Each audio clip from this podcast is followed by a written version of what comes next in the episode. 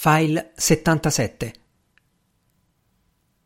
Strange lasciò Hanover Square alle otto e mezzo. Parecchie persone che avevano indugiato alla finestra del pian terreno lo videro uscire.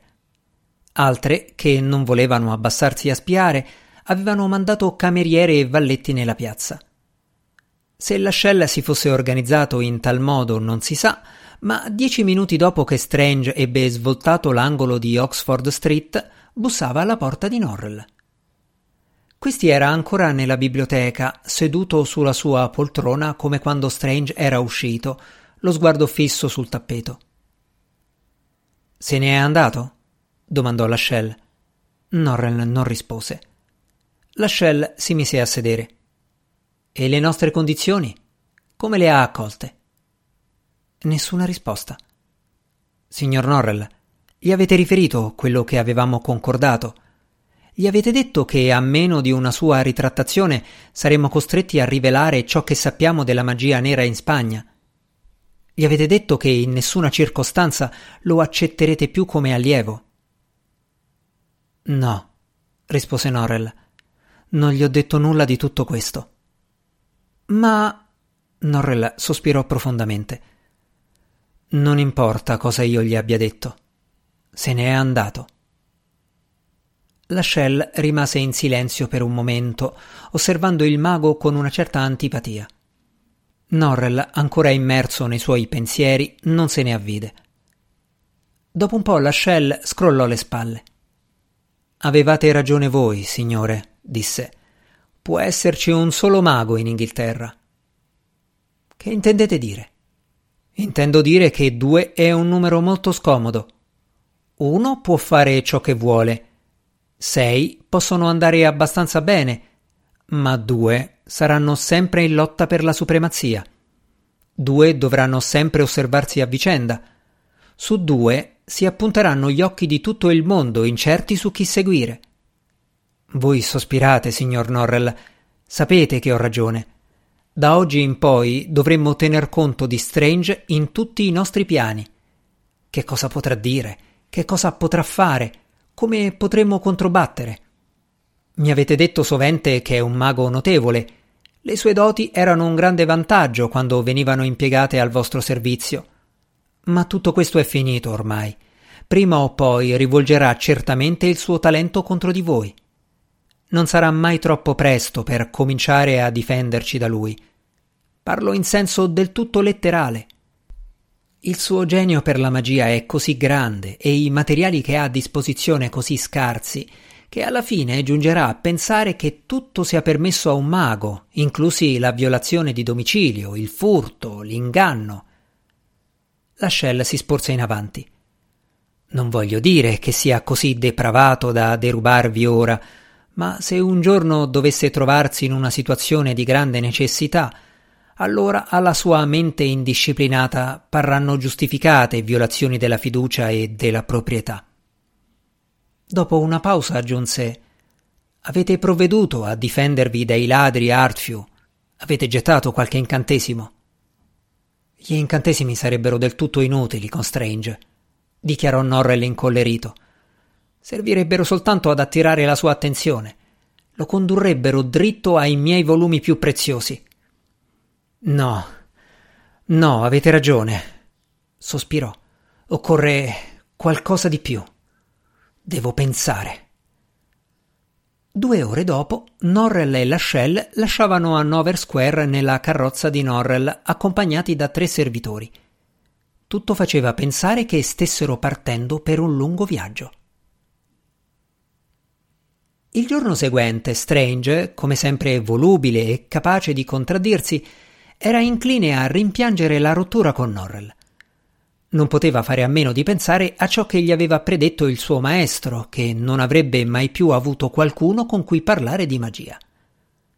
Aveva ripetuto con l'immaginazione la conversazione del giorno precedente ed era quasi certo che tutte le conclusioni alle quali era giunto Norrell nei riguardi di John Usclass fossero errate.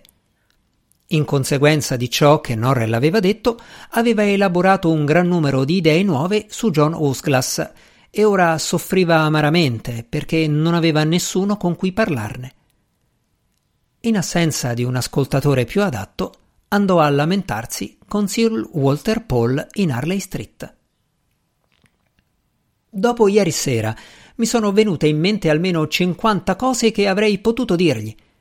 Ora immagino che dovrò scriverle in un articolo che sarà pubblicato al più presto in aprile e a quel punto Norrell dovrà dare istruzioni alla Shell o a Portishead di scrivere una confutazione che non uscirà prima di giugno o luglio. Cinque o sei mesi per sapere che cosa avrebbe da dirmi. È un modo molto complicato di condurre una discussione in particolare se si considera che fino a ieri non avevo che da arrivare fino ad Hannover Square per sapere quali fossero le sue idee. E ormai sono sicuro che non vedrò mai e nemmeno sentirò mai l'odore dei libri che contano davvero. Come può vivere senza libri un mago? Vorrei che qualcuno me lo spiegasse. È come chiedere a un uomo politico di raggiungere le cariche più alte senza il beneficio della corruzione o degli appoggi. Sir Walter non si offese per l'osservazione piuttosto scortese, ma tenne conto caritevolmente dello stato d'animo di Strange. Da ragazzo, Arrow era stato costretto a studiare la storia della magia, materia a lui odiosa, e ora frugò nella memoria per scoprirvi qualche eventuale ricordo che potesse essere utile.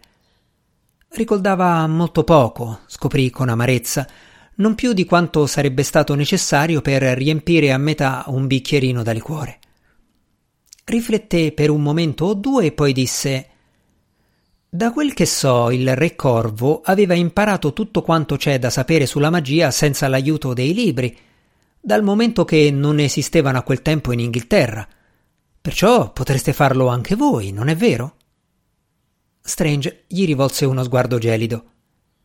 E da quel che so io, il re Corvo era il figlio adottivo preferito del re Auberon, il quale, tra le altre piccolezze, gli aveva offerto un'eccellente educazione nella magia e un vasto regno.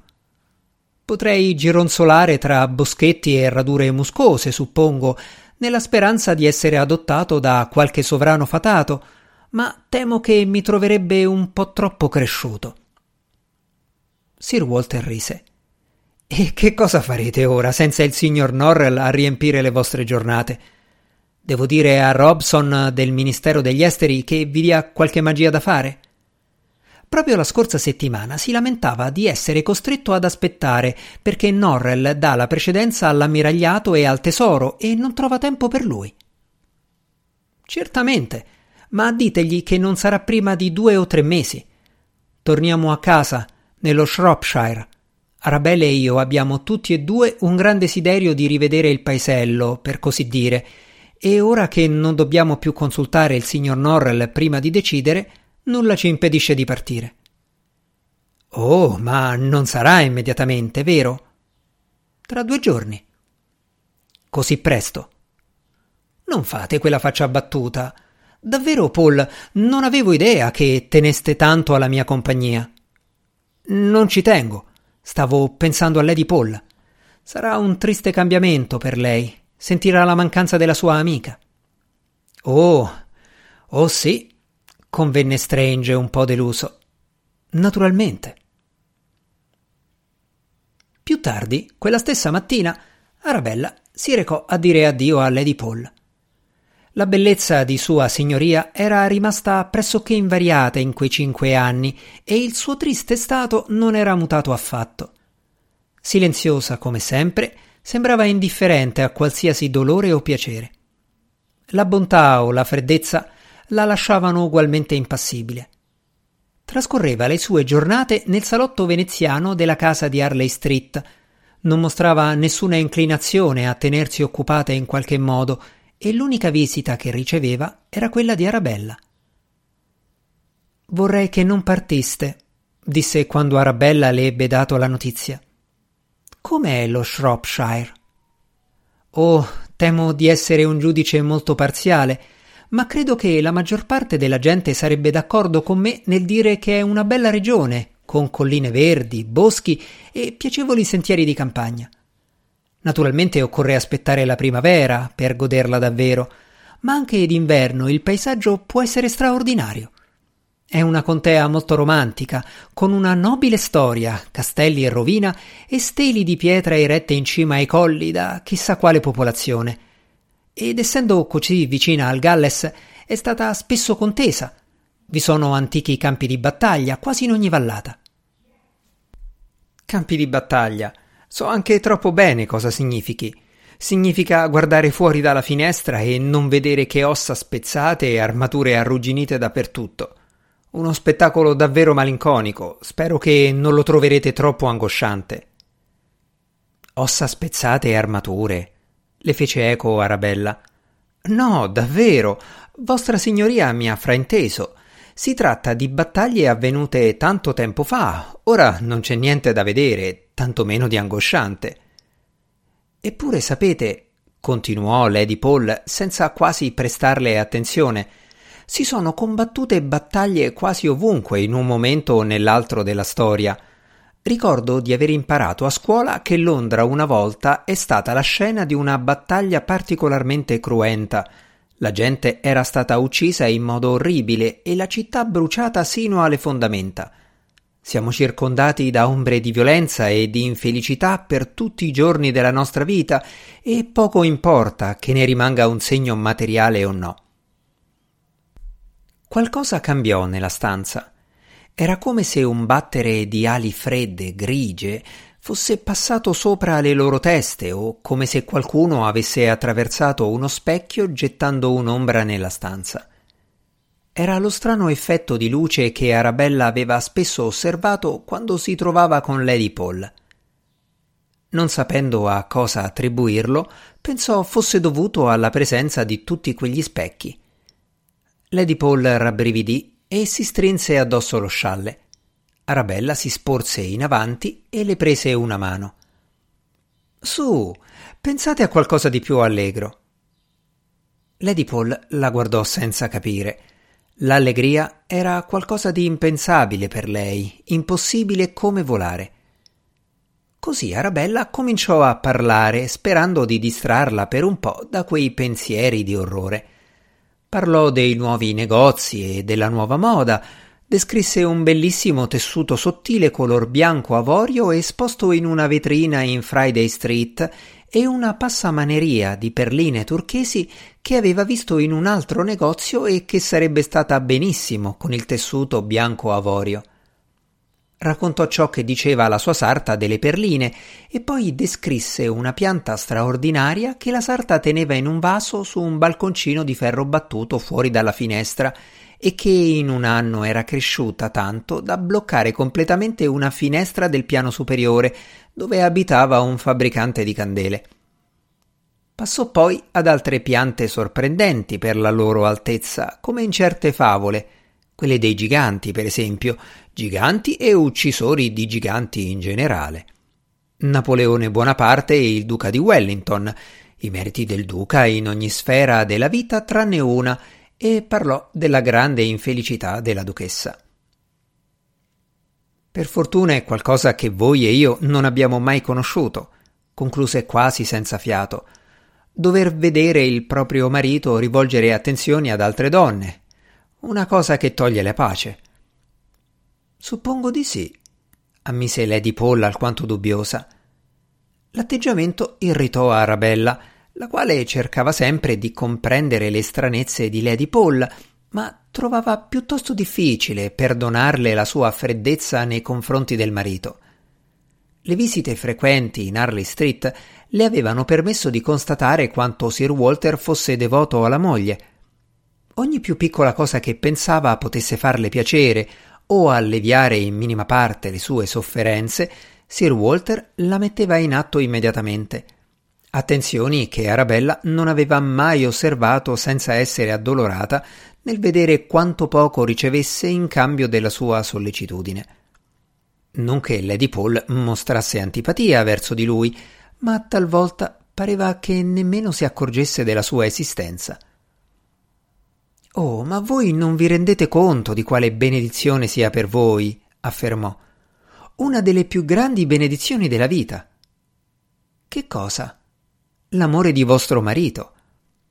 Lady Paul parve sorpresa. Sì, Mi ama, disse alla fine, o perlomeno dice di amarmi. Ma che cosa mi serve? Non mi ha mai riscaldato quando avevo freddo, e ho sempre freddo, sapete. Non ha abbreviato un solo ballo, balli così lunghi, tetri.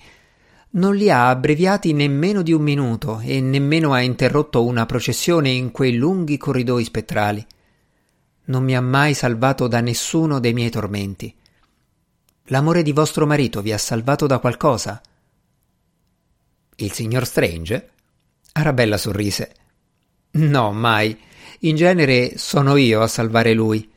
Intendo dire, soggiunse in fretta, dato che evidentemente Lady Paul non aveva capito, intendo dire che spesso incontra gente che gli chiede di fare una magia, oppure salta fuori un pronipote che desidera impararla da lui o credono di avere scoperto una scarpa magica o una forchetta magica o qualche altra sciocchezza simile. Le loro intenzioni non sono cattive, anzi, si tratta sempre di persone molto rispettose, ma il signor Strange non ha una grande pazienza e così io sono costretta a intervenire prima che dica qualcosa di cui poi si pentirebbe. Era tempo che Arabella pensasse ad accomiatarsi e cominciò quindi a dire addio a Lady Paul. Sapendo che probabilmente non si sarebbero viste per parecchi mesi, era piuttosto ansiosa di dirle qualcosa di allegro. E spero, mia cara Lady Paul, che quando ci rivedremo voi stiate molto meglio e possiate forse fare di nuovo vita di società. Il mio più grande desiderio è che un giorno possiamo vederci a teatro o a una festa da ballo. Ballo! esclamò Lady Paul inorridita. Che cosa mai vi ha spinto a dire una cosa del genere? Dio non voglia che voi e io ci incontriamo a un ballo. Oh, non volevo assolutamente turbarvi. Avevo dimenticato quanto detestiate ballare. Su via, non piangete, non pensate a questo se vi rende così infelice. Fece del suo meglio per calmare l'amica. L'abbracciò, la baciò sulle guance e sui capelli, le accarezzò la mano, le offrì acqua di lavanda, ma senza nessun risultato. Per parecchi minuti Lady Paul si abbandonò a un pianto dirotto. Arabella non riusciva a capire che cosa mai fosse accaduto e, d'altronde, che cosa c'era da capire. Faceva parte della malattia di Lady Paul farsi spaventare da sciocchezze e angosciarsi per un nonnulla.